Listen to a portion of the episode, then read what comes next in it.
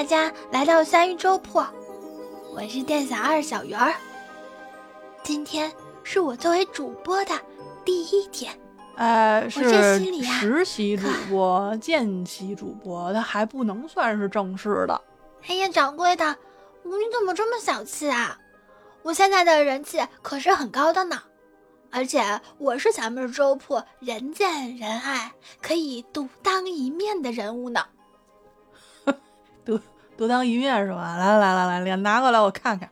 嚯，我说您这独当三面都足够了。哼，掌柜的，你这是变着法儿的说我脸大呢吧？我跟你说，我可受溜了，而且他们还说我是竹子精转世的呢，我这还脸大呀？你这审美真是没谁了。就是没谁了，独一无二。而且审美这东西本来就挺主观的，还可以被教育，而且可以被规范哈。我跟你说啊，今天说脸大是美啊，过两年就变了，说脸小才是美。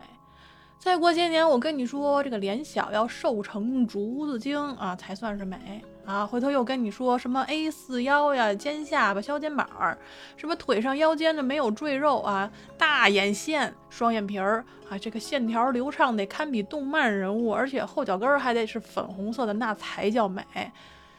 又或者，嗨，过两年又说了，说这两只耳朵朝前长着啊，这鼻孔向上翻着，眼睫毛得长得像帘子一样，能把眼珠子盖住的，那才叫美。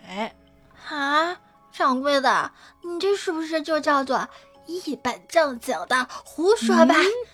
嗯嗯嗯嗯嗯，这成语学的还挺好哈，你不信啊？你不信我问你，你听说过海市没有？嗯，海市有呀，不是《苍兰诀》里面就有海市吗？海市里边什么都有卖的，而且那边什么人都有，有来自各个地方的精灵，还有妖怪，还能买到各种意想不到的东西。沉香大人的宣花斧不是上次砍不周山时候砍劈了吗？他还拿到海市去修呢。用的就是三千年的蛇骨补的缺口，不过他后来也为此入魔了，他还抢了海市的古兰呢。没事儿，不要老看那些花本子，都是胡诌的。我告诉你，海市那是四海鲛人聚集在那儿卖珠宝的地方，四方十二国听说过没有？那儿的人都去那儿做买卖买东西。这四方十二国里头有一个国叫做大罗刹国哦，这个国家可是了不得呀！哎，怎么了不得啦？是不是他们那儿有好多好多的珠宝，还有金子？哎呦，你这贪财的性格也不知道是随了谁了。哎呀，这么说吧，你觉得咱们家阿晶长得怎么样？阿娇，阿晶长得可好看了呀！嗯，你觉得好看是吧？我告诉你，阿晶这个长相，要是去了大罗刹国，嗨，那绝对是横着走，吓死人不偿命，都会被人当成吃人的恶鬼。啊，真的吗？你你是骗我的吧？我骗你，我骗你，我能得着什么呀？我是能得着房子，得着地呀，本来就是这么回事儿。我不信，你去过大罗刹国呀？那那是没去过。我就知道你在糊弄我，每次都讲这些奇奇怪怪的故事糊弄我。哎，怎么能说是糊弄你呢？我这也是正经听老先生讲的故事。老先生，哪个老先生呀？啊，蒲松龄蒲大人啊，哈哈，这个《聊斋》听说过吧？啊，你上次讲那王六郎，不就是《聊斋》里的故事吗？我这也是《聊斋》里的故事呀，叫做罗刹海市。啊真的有呀。那这个海市跟《苍兰诀》里边的海市是不是一个海市呀？而且那个海市里是不是也有海市主，有沉香大人，哎还有蛇妖，还有九你等着，你不要把两个故事混在一起讲，这都串了。我说的这个海市，没有沉香大人，也没有海市主，也没有蛇妖，也没有酒楼。那叫什么海市呀？什么都没有。他没有沉香大人，没有酒楼不要紧呐、他有龙王三世子，有那种可以在路上行走，也可以入海自由行走的马匹。当然了，还有古玩玉器，还有各种珍奇珠宝。最重要的是，还有一个凄美的爱情故事。啊，还有爱情故事？那我就勉为其难的听你讲一讲吧。勉为其难是吧？行，那我也就勉为其难的给你讲一讲吧。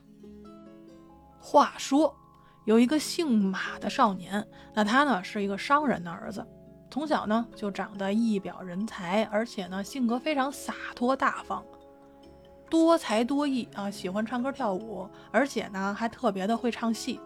因为他长得特别好看，所以呢这个只要这是一勾脸啊，一缠头啊，是特别像一个美丽的少女。后来呢，他十四岁就中了秀才，在当地是非常有名气的。他父亲刚才说了是一商人，但是呢年老体衰了，后来呢就放弃了经商，回家里住。他就跟他儿子说了：“说你呀会读书，你读了这几卷书，你饿了也不能当饭吃，冷了也不能当衣服穿。要我说呢，你就应该继承我的产业，然后去经商。”所以呢，就像这么一个啊文艺青年，再加上非常有头脑，又取得了功名，但是因为他老爹一句话啊，就放弃了这些，慢慢的就开始做起买卖来了。有一次呢，这个姓马的少年跟别人一块儿去海外经商啊，跑船那肯定是很危险的了，对不对？有一次正巧赶上了一个飓风，把船给刮走了。这少年呢就在海上漂流了几天几夜，后来终于靠了岸。等他上了岸一看呢，发现这儿的人长得那可是非常的丑啊。他一开始看见这些人还觉得怪害怕的，结果这帮人看见他也害怕，就跟见了鬼似的，那吓得是掉头就跑呀。那我们这姓马的少年那是十四岁就中秀才的主啊，脑子瓜是机灵啊。一看这情况，哈，你还害怕我？那得嘞。您就受我欺负吧。他要是想吃饭了啊，看见那桌人正吃饭呢，什么都不用干，直接跑过去，吓得这桌人就四散奔逃。哎，人家坐这儿就开吃了。哎，所以说呢，这个长得吓人啊，也是一种生产力。那就这样呢，过了很久啊，他慢慢也就流浪到了一个山村。他进这山村一看呢，说这村里人真是破衣烂衫，比他还像要饭的。而且这些人的相貌呢，跟他之前遇到的那些人好像还有点不同。之前那些人长得那是真丑，跟恶鬼似的，但这村里的人长得还多少有点人样。但是这些人跟外面的人也一样，都挺害怕他的，觉得他可能是吃人的妖怪吧。后来时间一长，村里的人觉得他虽然长得比较怪，但是也是比较和善的，慢慢的就开始接近他。这姓马的少年呢，就笑着跟他们攀谈。虽说啊，这两拨人的语言啊也不同，但是连比划带划拉的啊，多半也能听懂。那么姓马的少年呢，就跟他们说：“我自东土大唐而来，要去西天去 求取真经。”行，有点串了哈啊，反正他呢就跟村里边人说他的来历。结果呢，村里边的人啊，还听说过，说是往西走两万六千里有个中国，那就是这个人来的地方。他们知道那里边的人呐，长相都非常的诡异，就，对对，就像我们这样的啊，对他们来说就是长得非常的呃这个诡秘奇异。原来呢，只是听说啊，现在见着姓马的少年，总算是信了。那姓马的少年呢，也跟他们打听。说我来这儿有些时日了，但是我还不知道这是哪儿，你能不能告诉我？那村里的人就说呢，说这儿啊是大罗刹国，我们这儿啊都不看重什么学问呐、才能啊，我们只看长相。那长得最美的呢，就做大官儿；稍微差一点的呢，就做小官儿。再差一点的呢，也能受到贵人的宠爱，能得到赏赐的食物，能养活妻儿。但是像我们这样啊，长得有点这个丑的，呃，我们出生的时候呢，父母就觉得不吉利，就把我们给抛弃在这个山村里面了。您从这儿往北三十里，就到了我们国家的都城了。这姓马的少年一听，这么美呀、丑呀的。我要是长成这样，都被你们觉得像是恶鬼，那要是美起来，得长成什么样？所以呢，他就说：“那我要去你们的都城看看。”那第二天天一亮，那村里的人就说：“那我带你去吧。”结果到了都城一看啊，这个城墙都是用黑石头砌的，颜色那是跟墨一样的黑。楼阁高近百尺，而且很少用瓦，都是用红色的石头盖的顶儿。要是捡起一块碎石，在指甲上磨一磨呀，那红色跟朱砂是没有两样的。他们到都城的时候，正好是赶上退潮，那朝中有一顶大轿子，就这么出来了。那村人就指给姓马的少年看，这位就是宰相。姓马的少年一看，我的妈呀，这个人两只耳朵都朝后长着，三个鼻孔朝天翻着。睫毛啊，就像帘子一样盖住了眼睛，这就是他们说的最美的人做最大的官儿啊。那其他的官儿得长啥样啊？您别说，退朝了嘛，除了宰相，后边还来了几个骑马的。村里人又指着说，这几位就是大夫，挨着个的指出每个人的官职。这些人大都是披头散发，面貌狰狞。这个官职越低吧，这个样貌就越来越接近人样。姓马的少年一合计，得嘞，我明白了。我们那儿说美的，你们这儿就是丑的；你们这儿觉得美的，我们那儿就是长得人气鬼艳的，像个恶鬼。那像我啊，在我们国家那是俊美的少年，结果到你们这儿，我的妈！全街市的人看见我，那都是大声嚷嚷着说见鬼了，这跌跌撞撞的往外跑啊！也就是这么一次啊，去了都城，结果罗刹国的老老小小呀，都知道这个山村里有一个长得特别丑的人，于是呢，很多大大小小的官员啊，都想见识见识。哎，这是什么呢？这叫猎奇吧。但是，即便是这些人想见他，可是呢，又觉得他实在太可怕了，只能远远的观望。这时候呢，村里人说了，说我们这儿啊有一个执戟郎，曾经出使过外国，他是见识比较多的，可能不会怕。所以呢，他就领着这个少年去登门拜访这个执戟郎。那这个执戟郎长得什么样呢？从他的相貌来看呢，应该差不多有八九十岁了。眼睛啊突出啊，这胡须卷曲的跟刺猬一样。那这个执戟郎一看这个少年登门拜访，是非常的高兴，就把他奉为上宾。他跟少年说：“说我年轻的时候啊，曾奉国王的命令出使过很多的国家，那唯独呢就没去过中国啊。像我呢，已经退休十多年了，十多年都没有去过朝廷了。那明天早上呢，我必须得跟国王汇报一声，把你举荐给国王。”那他说完呢，就备了酒席招待姓马的少年。这个酒过三巡，菜过五味啊，这出来了十多名的歌女，轮流的呢给他们唱歌跳舞。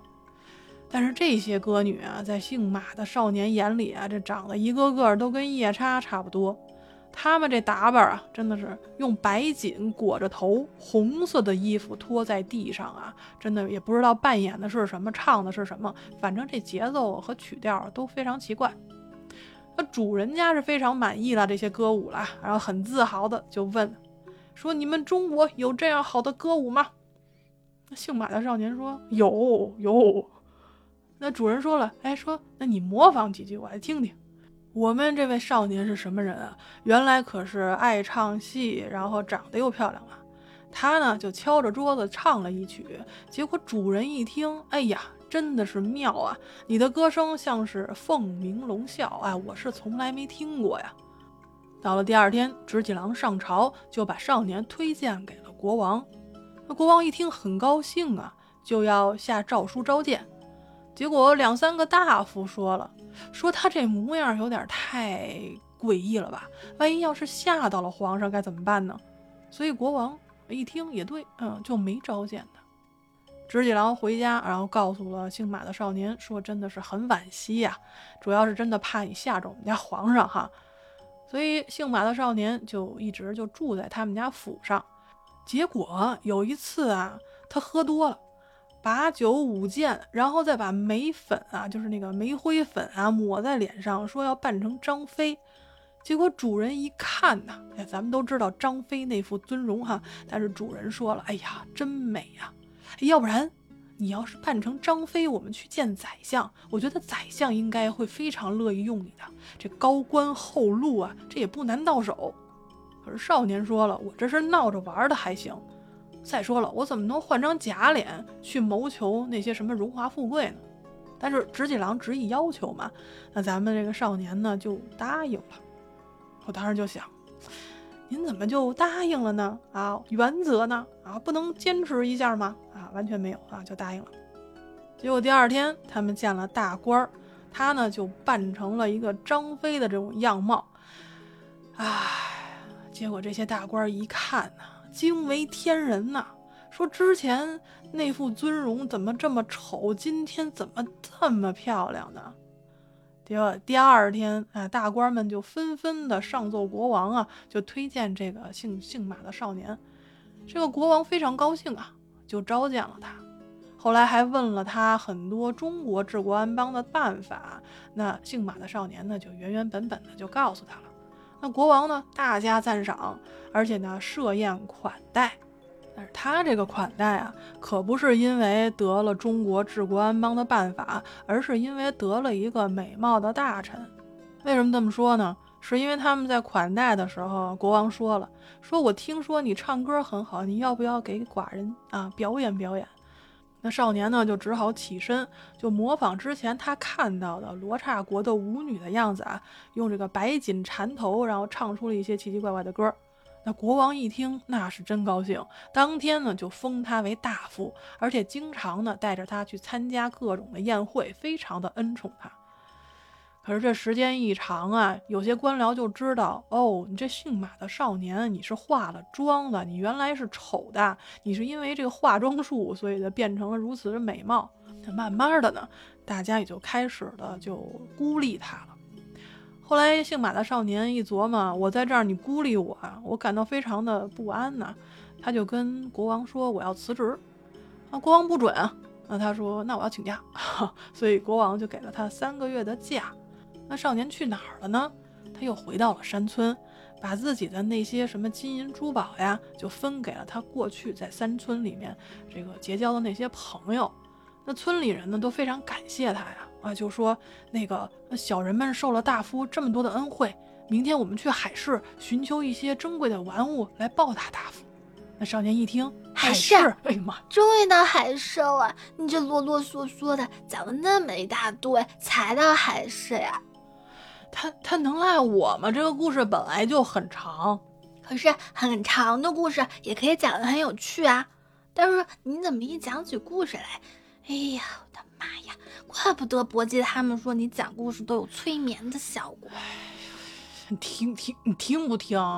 不听。哎呦，我居然反了你了！反了又如何？我觉得以后这些故事应该由我来讲。你你都没看过，你怎么讲啊？不就是看嘛，我也可以去看呀。不是蒲大人写的《聊斋志异》吗？我都能讲王六郎，我还讲不了一个罗刹海市。如果他的海市没有我看到海市那么精彩，我就把我的沉香大人、宣花府，还有孟婆水，还有蛇妖酒楼，什么海市主，我通通加进来。我觉得蒲大人棺材板快盖不住了，你也不怕他晚上托梦给你骂死你？我不怕，我就是要把故事讲得精彩。所以你今天讲前半段，那有我之后讲后半段。早知道你憋着呛我这行，行，你说的哈，你要讲是吧？你讲你就讲好，然后你别给我到时候打退堂鼓，讲一半你跑了。哼，你请好吧，我小鱼儿是何许人也？我乃是三鱼粥铺人见人爱、花见花开、车见车爆胎的店小二。那行吧，那咱们今天就讲到这里。那下期呢，由小鱼儿继续接着给大家讲。罗刹海市，那我呢就荣誉退休了，是这个意思吧？哎呀，你怎么能退休呢？你可以做一个忠实的听众。真的是你三天不打上房揭瓦呀你！嘿嘿嘿，您现在收听的是三鱼粥铺直播间里的故事，我是你们的主播小鱼儿，咱们下期再见。